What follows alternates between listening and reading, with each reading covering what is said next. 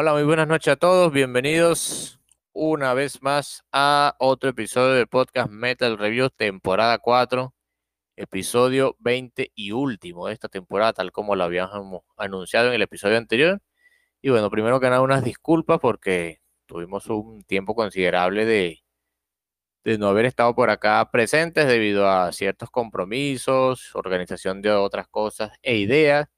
Pero acá estamos de nuevo Estamos de nuevo llevando otro episodio sobre, bueno, este tema en común que nos reúne la música, nos trae acá para compartir nuestras opiniones y compararlas entre sí y darles a conocer, dárselas a conocer a todos ustedes, muchachos, y a los que nos escuchan.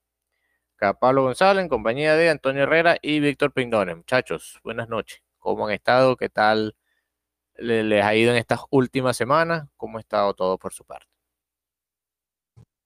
Bueno, buenas noches a todos. Por, por aquí todo bastante bien. Este, digamos como que bueno, también aprovechando esta semana para hacer un montón de cosas pendientes también que aparte del podcast, bueno, uno de, digamos como que se le van acumulando las cosas también y bueno, hay que aprovechar y organizarse bien y distribuir el tiempo para, para poder hacer todo. Pero bueno, todo bastante bien por aquí, de verdad que bueno, este ya, bueno, comentando que un poquito que ya este el último episodio de la temporada y que bueno, ya son 20 episodios de esta temporada nada más, parece poco, pero es bastante. Y bueno, aquí estamos y seguimos adelante y bueno, trayendo la buena música, trayendo la opinión de cada quien y bueno, siempre hay temas interesantes de los que hablar. Así que bueno, todo bien esperemos que, que sea un capítulo bien especial para todos. Muchachos, por acá todo bien. Siendo, bueno, como, como está mencionando mi compañero, eh, una semana bastante, un tiempo bastante largo. Este, estuvimos, bueno, por mi parte estuve un, poco mal de salud, eh, cosas de trabajo, cosas siempre del estudio.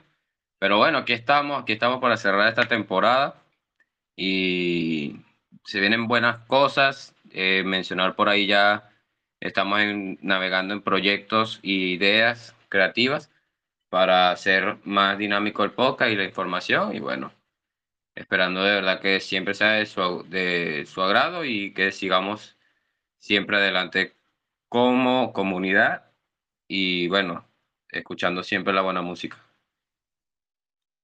Qué bueno muchachos, qué bueno, me alegra saber que todos están bien. No, primo, me alegra saber de tu recuperación. Bueno, en parte a eso, en parte a las, cada como mencionas, las ideas para la creación de otros proyectos, expandir Metal Reviews, llevarlo de ser un simplemente un podcast, a ser una comunidad, algo más complejo que vaya creciendo con el transcurso del tiempo. Eh, digamos que en eso se fue aprovechando este tiempo y acá estamos nuevamente. Bueno, antes que nada, antes de iniciar, queremos, digamos, dar la información de que ya Estamos por las redes sociales, estamos en Instagram, nos pueden conseguir como Metal Reviews Official, donde allí publicaremos eh, reseñas de discos mm, que se queden rezagados, mm, que no podamos analizar mm, acá en cada episodio, eh, reseñas de discos clásicos, algunas publicaciones de singles lanzados durante la respectiva semana, información adicional y entre otras cositas que se vayan sumando por allí. Así que atentos por allí, que toda información referente al podcast será publicada por allí, expandiendo ya todo esto, hacerlo una comunidad, la comunidad Metal Reviews. Bueno, se vienen cositas por ahí nuevas en la temporada 5 que ya se sabrá en el momento. Pero ahora a disfrutar de este último gran episodio de esta temporada que de verdad que no ha sido fácil, una temporada con una estructura implementada. Bueno, sabemos que a inicio se marchó el otro fundador del podcast, que fue Hipólito, el líder. Eh, Van estuvo con nosotros, con Víctor y conmigo. Se retiró también por motivos de tiempo. Se incluyó Mónica y Antonio. Mónica se retiró. Antonio sigue acá con nosotros. Este, bueno, ha habido personas que han apoyado a pesar de no estar presentes acá en la grabación, como son Luis, Moni también a veces aporta también, me ayuda en esa parte, el líder también aporta, dando recomendaciones. Y bueno, en la temporada 5 todos esos aportes externos se verán eh, expresados en otras cosas. Ya sabrán por allí de qué se trata. Y bueno, tal como hicimos un pequeño spoiler en el episodio 19, en el episodio anterior, este episodio final de la temporada 4, vamos a ver esa relación que hay entre el metal y lo clásico, referente a la música clásica, la música orquestal, música sinfónica. No tanto hablar del género del metal sinfónico, sino, digamos, eh, hacer una especie de este crossover, algo así como lo que fue el cierre de temporada de, temporada 2, que hicimos Víctor y yo sobre el metal y videojuegos, algo así vamos a hacer en este episodio, hablar de algunos discos resaltantes que muestran esa, ese crossover, eh, quizás mencionar un poquito el metal neoclásico, algunos covers clásicos, alguna experiencia que hayamos tenido alguno de nosotros. Todo eso vendrá, eh, será plasmado en todo este tiempo que estaremos acá conversando, porque recordando que el podcast es una conversación entre nosotros sobre este tema en común que tenemos, que es el metal. Entonces, ya, iniciemos de una vez, muchachos. No sé si alguien quiere partir con la idea inicial o o inicio yo y de allí vamos agregando. ¿Qué opinan ustedes?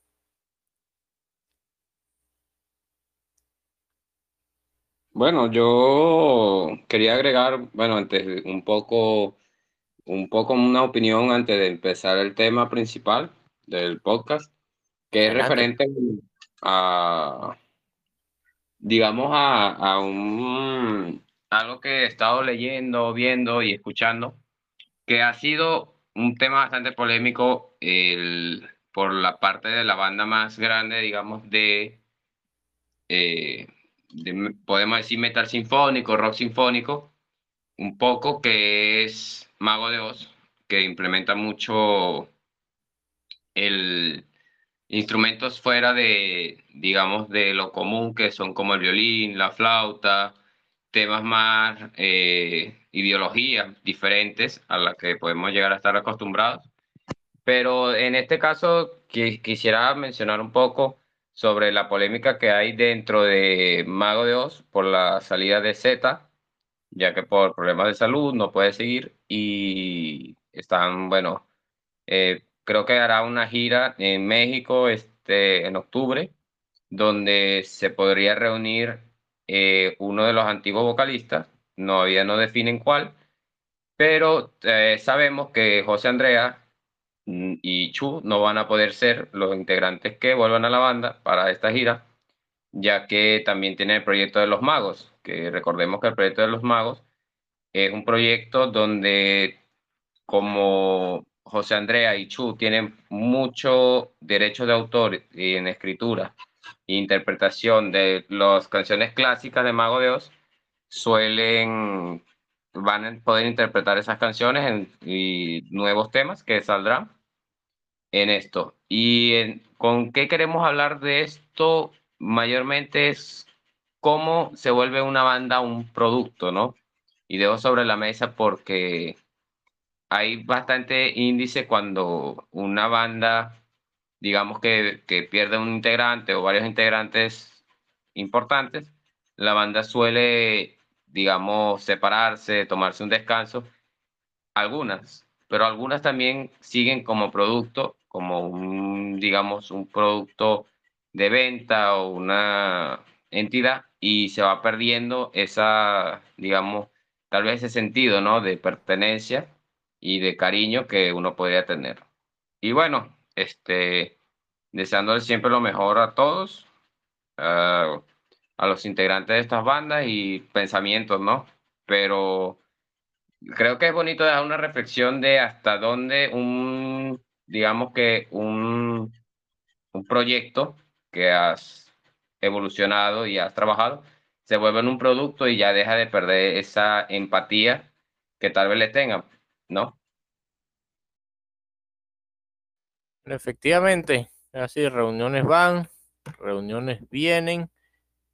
Este, solamente queda desear que todo se realice en armonía, porque a veces con esas cosas vienen peleas, vienen discusiones, vienen ciertos problemas allí, entre miembros de banda, miembros antiguos. Espero que este caso, el Mago de Oz se lleve bien, sea bien aceptado por los, por los seguidores, que creo que así va a ser. Y bueno, cada uno siga sacando sus trabajos individuales, con sus proyectos separados, que bueno, sigan siendo constantes en esa parte. Entonces, eh, bueno, pues un poquito para eso, una intervención off topic, un poquito alejado del tema, pues digamos como para de importante mención acá antes de empezar. Entonces, muchachos, ahora sí. Eh, ¿Alguno quiere aportar una idea para iniciar? Inicio yo. ¿Cómo haremos en esta en, acá para empezar? Si querés, empieza tú, Pablo, y ahí vamos, digamos, lanzando las la ideas. Bueno, entonces inicio. Tal como hicimos en el episodio de la, relación entre el metal y videojuegos, digamos, el metal y la música clásica ha tenido cierta, digamos, ciertas colaboraciones de el uno con el otro desde hace bastante tiempo, recordándonos al, hasta la época del rock incluso. No era incluso del, del metal en sí. Entonces ha habido grupos, bandas que han hecho colaboraciones con, digamos, orquestas sinfónicas, mediante algunos trabajos, o han añadido ciertos elementos a sus, a sus temas no de una forma completa hasta lo que era conocido como el rock sinfónico o metal sinfónico posterior, sino que, digamos, para mostrar elementos innovadores en ese sentido. Y bueno, digamos que uno de los primeros ejemplos de una banda clásica que hemos mencionado acá en el podcast, de hecho tiene un episodio dedicado, tenemos un episodio dedicado a esta banda, que implementó, digamos, este crossover, esta combinación, fue la banda inglesa Deep Purple que en el año de 1969 lanza su famoso disco en vivo Concerto for Group and Orchestra, que fue una colaboración que hicieron con la orquesta con la Royal Philharmonic Orchestra. Entonces fue grabada en el, Royal Albert Hall en septiembre del año 69 y bueno, contiene algunos temas clásicos de la banda como son, bueno, el cover que tienen de Hush, eh, Shout in Time y algunos mm, digamos, eh, piezas interpretadas por la orquesta, como son el primer movimiento moderato alegro, el segundo movimiento andante y el tercer movimiento vivaz presto. Entonces es un disco que, bueno, quizás la producción no es la mejor en sí, porque, bueno, un, un trabajo ya tiene unas cuantas décadas encima, desde que fue grabado, pero digamos uno de estos eh, primeros ejemplos tomados como referencia para futuros lanzamientos o futuras ideas que pensaron grupos posteriores para colaboraciones de este tipo. Entonces, un gran trabajo, una excelente recomendación allí que tiene. Y bueno, a mí me gusta bastante Deep Purple. Escuchar estos temas acá combinados, no combinados en sí como se pudieron ver otras cosas más adelante, pero este primer impulso, esta primera innovación en este sentido, se, digamos, fue muy bien recibido. Y bueno, este disco fue lanzado en formato audio, formato audiovisual. Luego fue lanzado una remasterización. Entonces, tomado como, es como usado como piedra angular en, este, en esta combinación entre lo sinfónico, lo orquestal y la música clásica. Y el metal, perdón. Mm, Víctor, primo, algo. No sé si quieren mencionar algo, añadir algo. No, y algo que quería agregar, algo curioso también con respecto a eso, digamos como que Deep Purple era, digamos, uno de los, digamos que el primero impulsor y que dio, digamos, ese paso para, digamos, mezclar estos dos géneros, estos dos mundos, y que es algo bastante, o sea, bastante llamativo por el hecho de que, digamos, en, digamos, para esa época, por así decirlo, este, esta música de rock, metal, tal vez para algunas personas no, no lo veían como muy sofisticado, como que muy, muy bien vista, por, por así decirlo. Entonces, de repente, al tener esta mezcla de una banda, como lo es Deep Purple, con una orquesta, que bueno, digamos, esos son los referentes de lo que es la música más sofisticada, lo que mucha gente llama como la verdadera música. Entonces, digamos, como que te da una, una digamos, como que un buen abreboc, un buena, una buena sensación de que, de que sí, que digamos, como que esta música también puede llevarse bien, conllevarse igual, a ir de la mano junto con la otra y que, bueno, creo que es un buen ejemplo que, que, que dieron en ese caso y que, bueno, muchas bandas después, posteriormente también consiguieron, pero verdad que eso fue un buen acercamiento de, para, para esto, a estos géneros. Bueno, y realmente, bueno, acotando un poco lo de Víctor, recordemos que eh, la música, bueno, mencionando que un poco que la música clásica es considerada como música académica, es, digamos, la música más antigua que hay. Y realmente hay un, internamente hay como un celo o un recelo de no querer expandir un poco, y o sea, eh, eh, la idea actualmente no está muy arraigada, más allá de, de orquestas sinfónicas, digamos, más antiguas, más eh, conservadoras, por lo menos europeas, que son más conservadoras, o personas ya mayores, maestros, que son más conservadores. Pero realmente en la música académica no, no se acostumbraba a mezclarse con ningún tipo de música. Y de hecho, eh, hay un claro ejemplo con, en la música popular, que esta música, digamos, salsa o cumbia, que implementan instrumentos sinfónicos como el clarinete, de pronto la flauta, ¿no? Es muy mal visto para un músico académico decir, no, tú eres salsero. O sea, es un tema bastante profundo y tal vez puede llegar a ser polémico hablar de este eh, libremente, pero eh, desde, el, desde el 65, si no estoy un poco mal, empezó a ver la tendencia de, del músico popular introducirse a lo clásico. Lo han hecho personas que cantantes de salsa, lo han hecho metaleros, incluso, bueno, ya hoy por hoy hay un subgénero del metal, que es el metal sinfónico, que es un subgénero que es bastante apreciado, bastante arraigado a las personas. Yo creo que todos, todos alguna vez hemos escuchado algo de metal sinfónico y, y este tipo de cosas. Es gratificante que haya ido evolucionando para concretar lo que hoy tenemos y que podemos disfrutar. Que sin ser un estudiante de música académica podamos distinguir un cello, un violín, una flauta o un oboe, un clarinete dentro de la música popular, música actual. Y bueno, es un poco, un poco en pequeña, una pequeña acotación de mi parte, porque yo sí he podido vivir ambos mundos, donde hay orquestas bastante conservadoras que no tocan nada popular y donde mayormente tocamos popular, entonces bastante bueno. Es un poco parte de la historia del por qué este género es tan peculiar y llama tanto la atención a las personas. Obviamente, gracias muchachos esas ideas allí complementándonos todos entre sí. Y bueno, desde tiempos ya pasados, pasado muchos años, se han visto esta mezcla, pues que era algo que algunos veían como imposible, luego fue hecho posible y ya en la actualidad es bastante normal, es bastante común, no es mal visto ver este tipo de combinaciones en la música.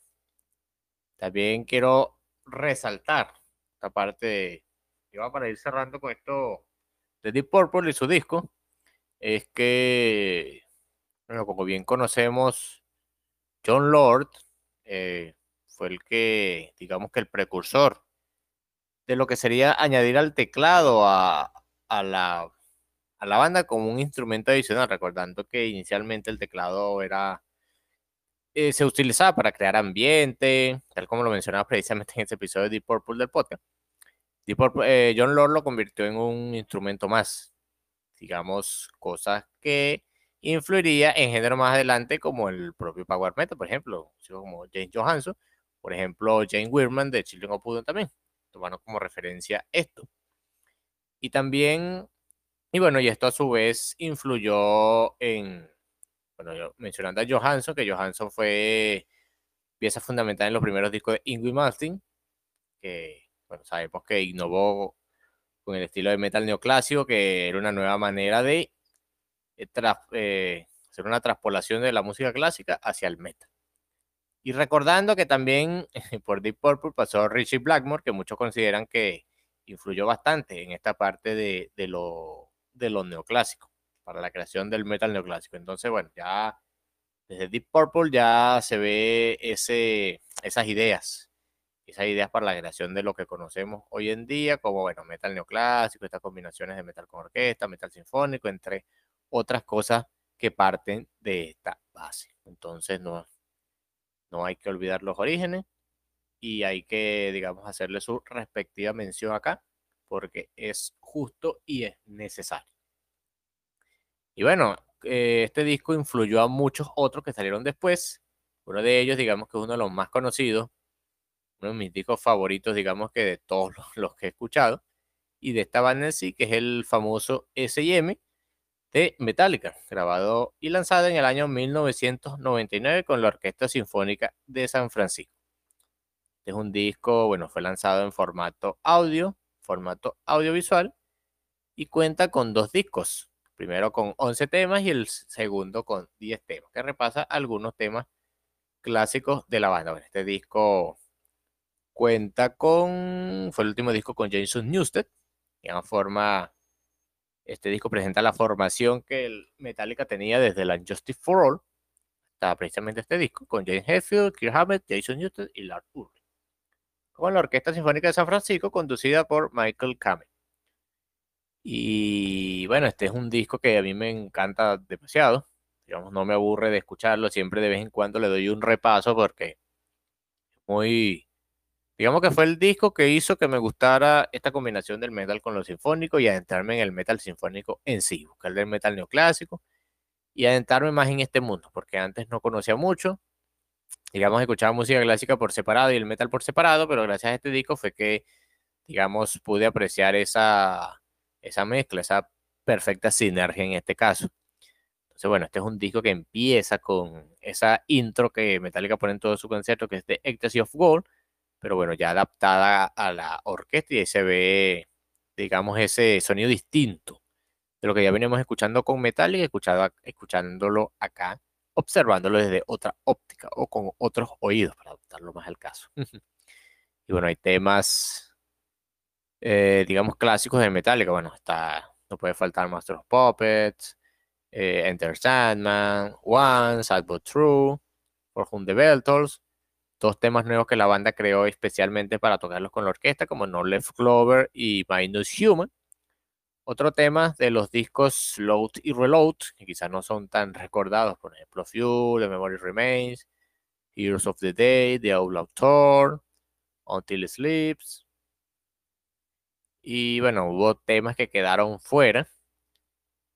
Este, pero este es un disco que, bueno, a muchos quizás no les guste porque suene un poquito menos pesado de lo que suenan las versiones de estudio, los, donde están estos respectivos temas, pero si quieren una mezcla este, perfecta de entre estos dos géneros, de estos dos estilos, el S&M de Metallica es una buena opción. El que no lo ha escuchado, de verdad, tiene que correr a hacerlo porque es un disco muy bueno. Muchachos, ¿Ustedes eh, han escuchado este disco? ¿Alguno, ¿Algo que quieran comentar? Algo que quieran preguntar y discutamos entre todos. Sí, no, este de verdad es un disco bastante bueno. Creo que por mi parte también, digamos, eh, es un disco que lo primero, digamos, como que, que, escuché que mezclaba, digamos, estos géneros y tenía esa interpretación, digamos, de estos temas de, de, de Metallica en versión orquesta. y que quedan de verdad bastante bien. Son, son discos en vivo que, que, bueno, también están disponibles en Spotify y que de verdad que se, se disfrutan todo, cada uno de los temas, o sea, a pesar de que ya uno los conoce, de haberlos escuchado tantas veces por Metallica, escucharlos nuevamente en esta versión de verdad es bastante satisfactorio, de verdad totalmente recomendado. Y si no, si no me equivoco también está el SIM2, pero no sé si es una versión remaster o simplemente hicieron, renovaron también la, el repertorio de, de canciones en, este disco, pero lo que sí es que por lo menos en este SIM2 me, me gustó bastante su, su, portada esa con el logo de, de Metallica, digamos como que rompiendo un violín o algo así en la portada. De verdad que bastante bueno y disco de verdad que se disfrutó bastante. Totalmente recomendado. Y Víctor, efectivamente el SIM2 es un este es un segundo disco con un tracklist diferente, con otro director de orquesta, es con la misma orquesta sinfónica de San Francisco, pero esta vez este, acá tengo la, la información, la dirigió Edwin Outwater, ya que Michael Kamen, bueno, falleció y no pudo estar presente acá. Y bueno, sí presenta algunos temas que estaban presentes en la primera, el primer SIM, por ejemplo, de Call of Cthulhu, For Whom the Bell Tolls, The Memory Remains, otros eh, temas de discos posteriores a, a, los que había en la sala Metallica en ese caso, por ejemplo, Confusion, Hall of Fire, del Hardware to Self-Destruct, The Forgiven Tree, del, del Magnetic, Anesthesia Pulling Thick, que es un tema instrumental que aparece en el Kill and All, que en ese disco es, es, un solo de bajo por parte de Cliff Burton. Acá es eh, un solo también, creo que con el contrabajo, si mal no recuerdo. Un sol, es un solo instrumental eh, de la parte orquestal de verdad bastante bueno también el SIM, el video tengo pendiente por verlo porque no lo he visto completo, el video del SIM1 sí lo he visto hasta el cansancio, pero igual estos dos discos son este, perfectos ejemplos de esta mezcla y obliga, obligado a escucharlo. Primo, tú creo que ibas a, a comentar y te corté la, la, idea acá, entonces te escucho. Cool. Sí, no, este, bueno, era como acotar que que es un disco bastante, de este, digamos, relevante, ¿no? Para, el, para lo que es la, la música del metal y, y, esa época de Metallica donde me atrevería a decir que es una, la, una de las mejores épocas, pero, pero bueno, era eso, era como resaltar y recomendar también buscar esos inicios de la combinación del metal con el, metal, con el sinfónico para recordar, ¿no? Los, digamos, la, la presencia y los primeros pasos que fue esta combinación. Efectivamente. Digamos que puede que no te gusten los discos de Metallica, los de estudio, pero eh, tienes que echarle un vistazo al, a los SM, parte 1 y parte 2, porque son buenas recomendaciones. Incluso podrán ser tomadas a veces como quizás no tan metal, que sí lo son. Yo quería agregar aquí para otro, digamos, como que otros proyectos que digamos como que también han agregado o interpretado temas de, de Metallica. Este, por aquí los tengo anotados, por ejemplo, proyectos como el de Mozart Hero y el de Midnight String Quartet. Digamos, también han hecho propias interpretaciones de, de varios de los clásicos de Metallica, inclusive, por ejemplo, Mozart Hero hace algunos temas de, repente de alguna serie, por ejemplo, como Game of Thrones, eso también, eh, sus temas así clásicos.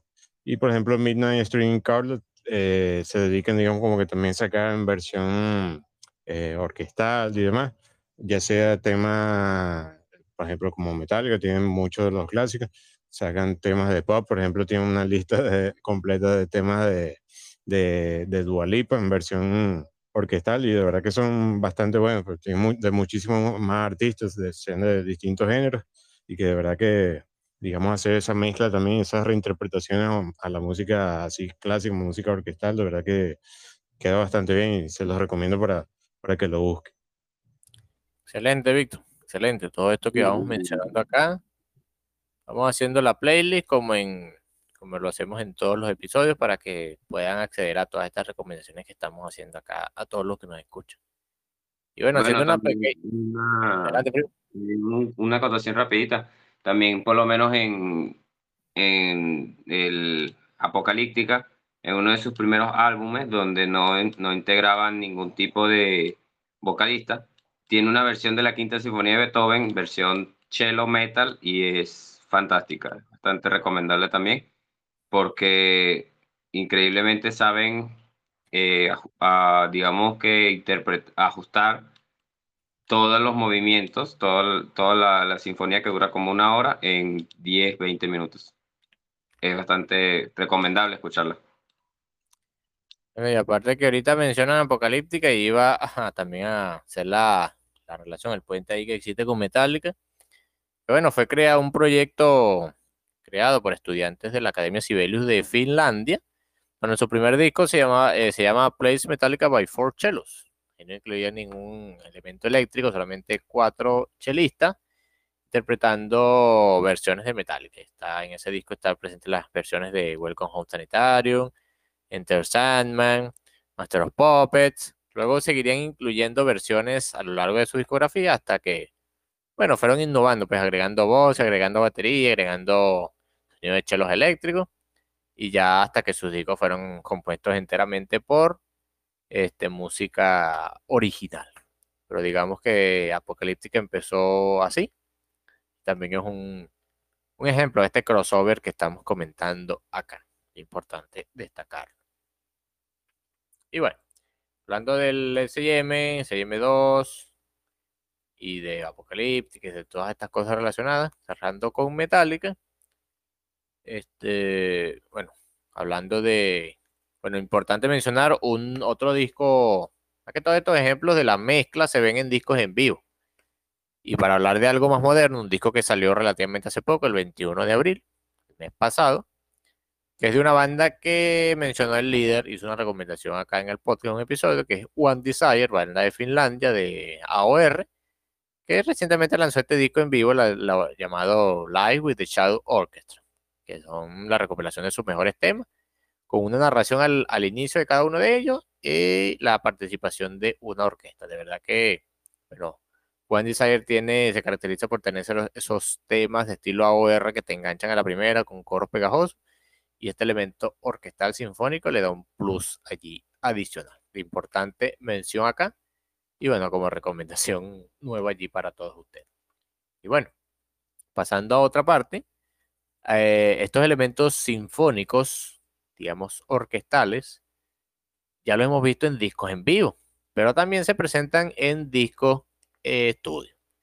Y bueno, primero quisiera mencionar acá un, este, este, disco también fue uno de los primeros que escuché en este tipo, un disco lanzado en el año 2020, esta vez nos trasladamos a Alemania con una banda que, bueno, digamos, fue pionera del hard rock y el heavy metal en este país, lanzando su sonido de algo más psicodélico, pasando por el hard rock, hard rock, interpretando algunas cosas de que serían luego tomadas como referencia por el metal neoclásico. Bueno, acá presente está una mezcla de los elementos sinfónicos orquestales con su música, su hard rock y heavy metal, que es Scorpions con su disco Moment of Glory, que fue grabado en colaboración con la Orquesta Filarmónica de Berlín.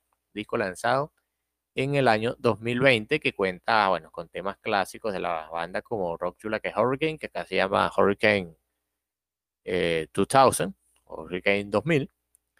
Está también Send Me an Angel, Wing of Change, Still Loving You, Big City Nights.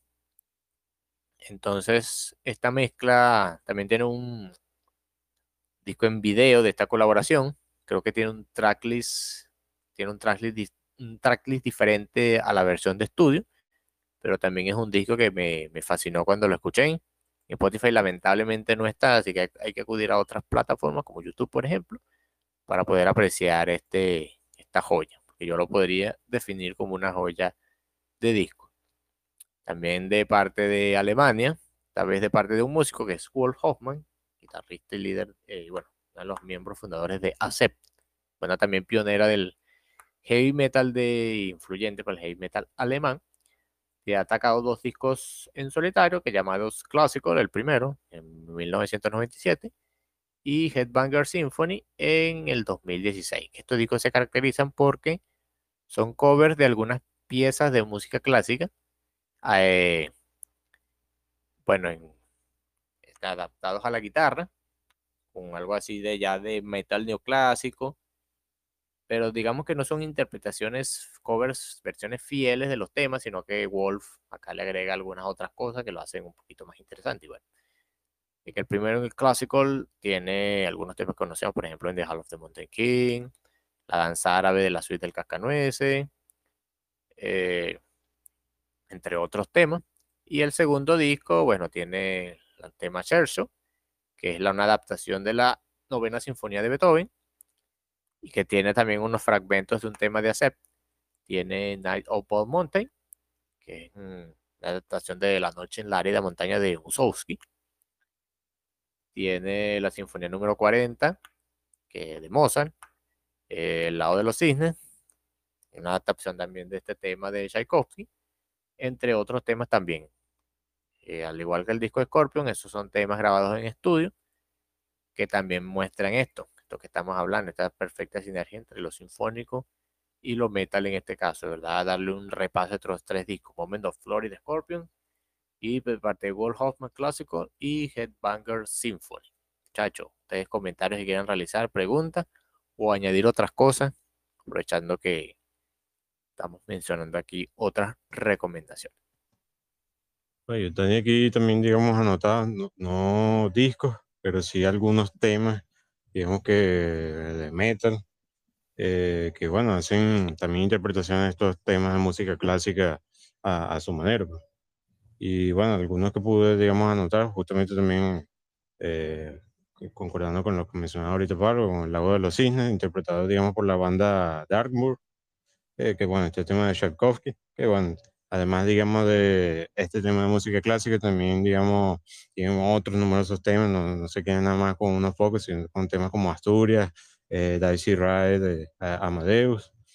Eh, por ejemplo, también tenemos, eh, por otra parte, el Daisy Ride de Requiem de Mozart, interpretado por la banda Syrian, y que, bueno, además y también tienen otros numerosos temas de, de música clásica.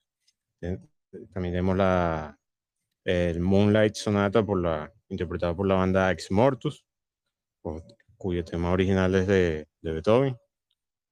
Y por ejemplo también tenemos, bueno, una, una, banda que ya comentamos una vez un disco por aquí, que digamos nos, gustó bastante, nos lo analizamos un poquito en un episodio. Es la banda Dragonland, Dragonland, perdón. Este, que bueno, por ejemplo tienen varios temas también, digamos, como que interpretados de esta eh, música clásica, como la, la, marcha turca, por ejemplo, este tema de, de, Mozart, también tiene otros temas, por ejemplo, de Beethoven, como lo es Beethoven Steinberg, y bueno, ¿verdad? hay muchas bandas más que caben mencionar que, bueno, tienen sus también interpretaciones bastante buenas y que, que digamos, podría quedar una lista bastante larga, pero por aquí, por mencionar algunas, tengo estas aquí anotadas. Excelente, Víctor. Estamos haciendo también hincapié en que no solamente estas versiones, esta mezcla, lo clásico, y el metal se quedan en los discos de estudio, también quedan en su eh, se quedan en los discos en vivo, perdón. queda ahí su versión en estudio para, digamos, apreciarlo desde, desde otro punto de vista. Y es interesante también encontrarlo, encontrarlo de esa manera. Primo, tú, algún tema que así que, disco o tema, que muestre esta, esta mezcla de estos dos mundos. Bueno, yo creo que uno, un tema, hay un tema que es un buen, digamos, clásico del metalcore que aplica un poco a lo sinfónico, que es Only to Peace of Heaven de Avenged Sevenfold. No sé si ubican la canción que es de una de las canciones con más duración, donde podemos escuchar trombones, trompetas, un, cuarteto, quinteto de metales bastante bueno, cuerdas, en un género en, que en su momento la banda era un género que, que era como que increíble, ¿no? Esa combinación era prácticamente inimaginable. Pero que, bueno, gracias a eso pudimos de, tuvimos la, la fortuna de escuchar. Pero realmente, digamos que hay mucho, también mucha referencia en la música, de la música clásica en temas, por lo menos proyectos, tanto de pop como de metal, rock. eh, digamos que podemos eh, escuchar Hallelujah de Händel en muchas bandas, incluso en, en la banda de, de músico a capella, que es solamente con voces, que son Pentatonics. Ellos tienen incluso versiones de esto. Y bueno, incluso eh, adaptaciones. Hay un músico que se llama The Piano Guys, que son un pianista y un chelista, que ellos hacen adaptaciones a canciones, ¿no? De a piezas musicales, como son el canon en re, que es la típica canción de boda, y un poco, digamos, este, más, más, un poquito tirando al rock, cosas así. Y realmente es eso, o sea, es eh, la danza húngara, danza, la danza húngara es una de las que mayormente asimilamos nosotros, sin ser músicos clásicos, porque también recordemos que la música está también en las caricaturas, en las comiquitas, digamos, y es así un poco más, o sea, es la forma en la que la sociedad ha ido avanzando y todo ha ido avanzando con la aceptación y la apertura de la música clásica con otros géneros, en otras circunstancias, en otras cosas, porque realmente en lo instrumental es donde está el sentimiento, poder comunicarte a través de el, sin expresar palabras, eh, como es complicado, es bastante gratificante también. Y bueno, bandas como Épica, Evanescence, Extravaganza, Saratoga, este tipo de bandas que surgieron casi en los 2000, que ya venían también con una idea de asimilar este tipo de, de variedad para darle un toque único a cada banda, ¿no? Efectivamente, primo, ya que eso última idea que complementar allí, eso último que mencionaste, este, viene dado por el caso de que el, bueno, esta mezcla entre lo clásico y el metal dio como resultado una bifurcación. Digamos que la creación de lo que sería el metal sinfónico, que es, bueno, Therion está como pionero en ese caso, y muchas bandas, por ejemplo, Delay, Épica, Evanescence, Nightwish, y también digamos que el otro camino sería lo que luego sería conocido como el metal neoclásico, que fue la adaptación o la traspolación de estas técnicas a la música posiblemente heavy metal, más asociada al power metal, entre otros géneros como tal. pues. Este, que se ve, digamos, no en, bueno, en bandas completas, bueno, pioneros de esto está, por ejemplo, Ingrid Malmsteen, también como en algunas eh, técnicas que usaron diversos guitarristas, diversos músicos en, en lo que sería su banda. Bueno, por ejemplo, y no solamente se vio en la guitarra, también esta implementación de elementos neoclásicos se vio también en los teclados, por ejemplo, tomando como Jeff Johansson como referencia.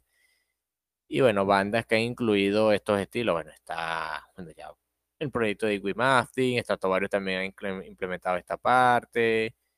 eh, por ejemplo, mm, se, me fue la idea. Este, Impeliteri, por ejemplo. Deep Purple fue como que la piedra angular en este caso, que Iggy Maftin luego, eh, luego implementaría. eh, sí. Eh, Children of Bodom también ha usado en esta parte. Symphony X ha tomado referencias también del metal sinfónico. Este, mencionando un poquito Scorpions, cuando Uli John Roth formaba parte de su formación, también añadió un poquito de estas cosas que luego formarían parte del metal sinfónico. Cacophony, el proyecto de Jason Baker con Jason Baker con Marty Friedman, implementaba esta parte. Entonces, eh, fue la otra bifurcación, el otro camino que tomó esta mezcla del metal con lo sinfónico, aparte de lo que sería conocido como symphonic metal o metal sinfónico en sí. Entonces, están las bandas japonesas también, que muchas de ellas son, muestran realmente habilidades muy prodigiosas. Este estilo, bueno, tomamos como ejemplo a Galnerio. La parte del duelo de solos de guitarra y teclado que es muy propio del neoclásico. Y bueno, también otra parte acá, otro, otro grupo, otro proyecto que mezcla de esta cosa. Es el proyecto Quadratum de Unlocky Morpheus, que fue como que una cuatro músicos de esta banda japonesa formaron un se juntaron y formaron grabaron algunos temas que reunieron en un EP, nueve temas de grabados en este EP que reúnen algunos temas clásicos que muestran estos elementos algunos temas clásicos de metal que muestran elementos, elementos de clase, neoclásico, por ejemplo, Far Beyond the Sun de Wim Mafting. Está, bueno, Hunter of Thousand, que es de Tony McAlpine, también conocido guitarrista que implementa este estilo neoclásico. Eh, Scarify de Razer X, Eruption de Van Halen, Technical Difficulties de Razer X, 27th eh, Century Chicken Picking de Impellitteri. Entonces, esta combinación entre lo clásico y lo metal eh, está actualmente bifurcada o, mm, digamos, distribuida en muchos estilos. Muchos estilos, muchos temas, técnicas, que comenzó con Deep Purple o quizá mucho antes, está, digamos, tiene su parte por allí en varias cosas, varias escenas de la música, varios géneros, no solamente en el power metal, que bueno, es lo que a veces yo tomo como referencia, pero también incluso en géneros de música más extremos. Muchachos, ¿algo más que quieran añadir acá? No, realmente no tengo tanto así para añadir, más que, bueno, eh, bueno, justamente, digamos, esas interpretaciones, estos temas ya sea de orquesta, de estos temas de, bandas de metal rock, y también las bandas de metal rock haciendo interpretaciones de, digamos, música clásica, con, digamos, como que este, siempre hay alguna novedad, siempre hay una interpretación nueva de alguna banda y siempre sale algo nuevo. Y bueno, pues, por mencionar también algunas algunos casos, algunos temas ahí que quedaron por ahí rezagados que, que a pesar de que digamos no que hacen la interpretación de en sí de algún tema en específico, pero sí toman fragmentos, como lo mencionaba Antonio hace un momento, de que de repente toman fragmentos de, cierta, de ciertas obras y los añaden también en sus canciones y que van bastante bien de la mano dentro de, esta misma canción. Y justamente por mencionar una, como lo mencionaba al principio del episodio, el tema eh, Hall of the Mountain King de Apocalíptica. Este, pues, eh, tiene una, por lo menos un fragmento de, del músico Edvard Grieg. También justamente hablando al principio de, se hablaba un poquito de Mago de Oz, justamente su tema Santo Grial, tiene algunos ahí un fragmento de, de, obras de Johannes Brahms. Y incluso, bueno, una banda que no es metal, algo digamos más de rock, pero por ejemplo una banda como lo es Muse, ellos siempre, siempre de verdad han estado, digamos, como que influenciados también por, sobre todo por la parte del pianista Frédéric Chopin, y que bueno, muchos de sus temas tienen fragmentos de lo que han sido obras de, este gran músico, como son por lo menos en temas como Prelude, Collateral Damage, eh, Piano Sync, y entre muchos otros, verdad que bueno, ahí de verdad he tenido bastante influencia de lo que son estas músicas clásicas y de verdad, bueno, son algunos ejemplos que, que quería dar de, también otros, digamos, otros temas que añaden, eh, aunque sean unos fragmentos de lo que son estos temas de música clásica y que, que, que van bastante bien, digamos, encajados en lo que es su, su género, la, la música que ellos hacen. Excelente, Víctor. Excelente, excelente. Todo esto está actualmente distribuido en muchas cosas. Metal, de rock, sigue evolucionando. Alguna persona dice que quizás estanque, pero yo creo que todo esto a lo largo del tiempo seguirá evolucionando, seguirá habiendo innovaciones y bueno, atento y de verdad con todo el gusto de escucharlo y poder apreciar todo, todo eso. Primo, ¿algo más que quieras añadir en esta parte? Sí, bueno, este, hacer hincapié también muchas veces en, en que, por mi parte, yo he, tenido la, grata oportunidad de interpretar tanto anime como rock, como metal en sinfónico en las orquestas y realmente son experiencias bastante gratificantes, bastante buenas. De verdad recomendarles a la, a la audiencia que si hay un, un tipo, digamos, de festival, concierto de rock, es muy gratificante y es muy llenadero, porque mayormente son, muchas veces son, digamos, piezas y canciones que todo el mundo ha escuchado, o sea, todos han podido escuchar música, canciones de este tipo y de este género y son fáciles de reconocer y es lo mejor, pues. Realmente es bastante bueno. De hecho, mencionando eso, yo en agosto tengo un concierto justamente de rock sinfónico donde vamos a interpretar canciones desde los 60 hasta los 90 y es bastante increíble pues poder disfrutar y, y hacer que otras personas disfruten de esta música de recuerdos, más que todo porque supongamos que gente de los 40, que ya tiene 40, 50 años, escuchar temas clásicos, digamos, de Beatles, de Metallica y este tipo de bandas que en su momento eran, eh, fueron y son el boom, que interpretados de una manera distinta, bajo el mismo concepto y bajo la misma idea, ¿no?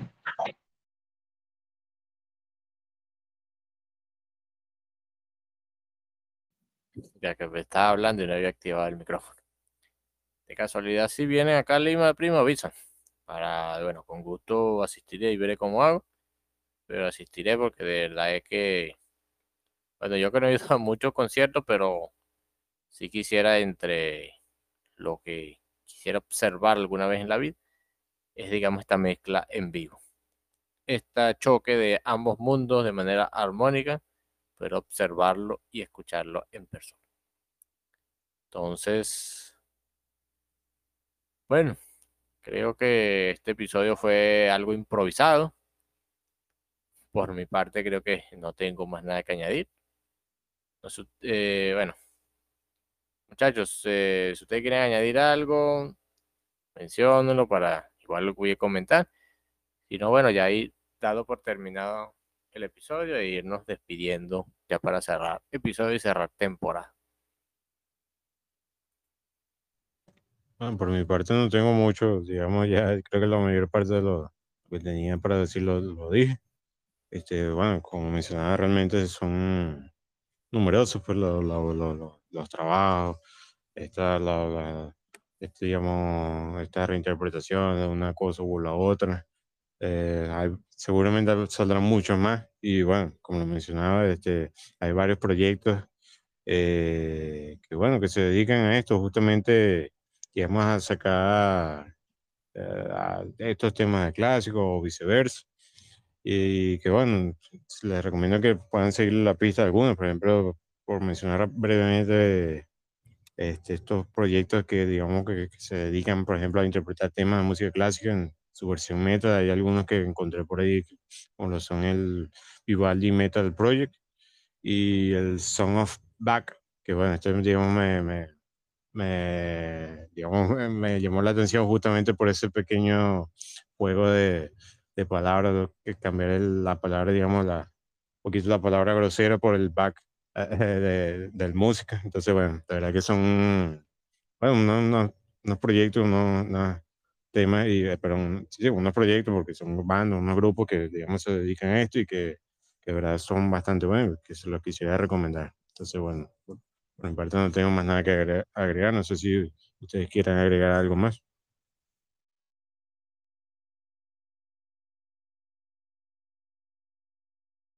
No, pues de mi parte realmente yo creo que ha quedado bastante bien. Hemos, eh, hemos hecho bastantes recomendaciones, bastante, digamos, vistas, pero bueno.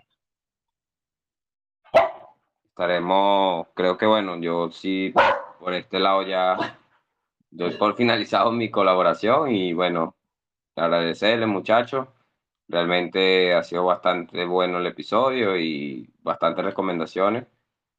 Tenemos mucho contenido, creo, y excelente muchacho. Todos estos temas, álbumes, eh, colaboraciones, Todo esto va a ser, digamos, plasmado en la lista de reproducción del episodio, ya al momento de ser publicado. Y bueno, primero que nada agradecer a ustedes muchachos, Víctor, Antonio, estar acá hasta el final, este, este final de temporada, este episodio 20, si una temporada, bueno, inició en septiembre del, del año pasado, finalizó con el último episodio hoy, 4 de mayo 2023. Entonces, bueno, como ya habíamos mencionado, haciendo un resumen un poquito, una, una temporada con nueva estructura, el líder se retira, Vane entra, Vane se retira, entra Moni y entra Antonio, Moni se retira, Antonio queda, Luis, Moni y, y el líder siguen apoyando tras cámara, se vienen cosas nuevas, se vienen otras ideas por ahí interesantes, tenemos ya redes sociales, iremos publicando cosas por allí, Metal Review sigue creciendo y más que todo gracias a todos los que forman vida de este proyecto, de esta comunidad, los escuchas, los integrantes del grupo, todos nosotros, todos ustedes, somos pieza fundamental en Metal Reviews. El hecho de que sigamos acá conversando, llevando esas opiniones, esa discusión de opiniones de nosotros a todos ustedes. Para que, bueno, si ustedes tienen la suya propia, también puedan hacer esa comparación, se motiven a escuchar estas recomendaciones que hacemos. Digamos, quizá hay un futuro, una manera de poder escuchar nosotros recomendaciones de parte de ustedes, porque, digamos, que no tenemos conocimiento absoluto de todo lo que se lanza. Entonces, bueno, digamos, ser motivados por parte de otra persona a escuchar cosas nuevas. Entonces, bueno, como mi parte, hoy 4 de mayo, vamos por finalizar esta temporada 5 de Metal Reviews. Esta review tiene dos años ya, que sigan muchos más. Y bueno, ya nos veremos en la siguiente temporada. Ya temporada 5 una nueva estructura, nuevos elementos. Seguiremos comentando por publicando por nuestro Instagram, ya se recuerdan, Metal Reviews Official, reseñas, información de importancia y otras cosas por allí que se vienen. Entonces, por mi parte, Pablo González, ya la casa se despide. Muy buenas noches a todos y que estén bien, muchachos, ya para, para que todos nos despidamos, ser justos en esta parte. Bueno, parte, bueno, desear buenas noches a todos y ya esperamos escucharnos y vernos para una temporada y renovados con más música y trayendo lo, que a todos nos gusta. Así que bueno, hasta la próxima. Bueno, hasta la próxima, muchachos, a nuestros oyentes, bueno, que sigan escuchando buena música, que sigan teniendo un criterio bastante interesante y sigamos expandiendo. Recuerden seguirnos por nuestras redes sociales de Metal Reviews y estamos, nos estamos escuchando luego. Chao. Nos vemos muchachos, buenas noches. Gracias por estar acá. Gracias por formar parte de la comunidad de Metal Review. Hasta una nueva temporada. Saludos a todos. Buenas noches.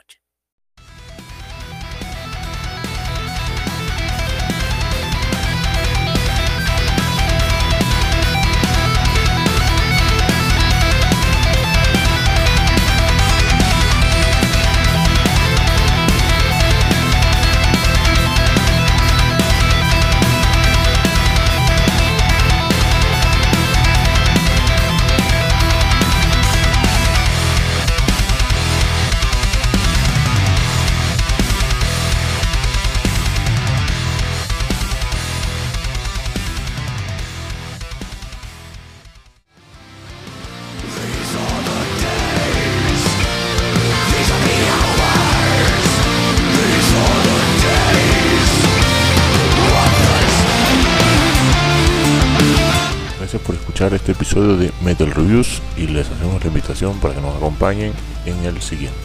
Hasta la próxima.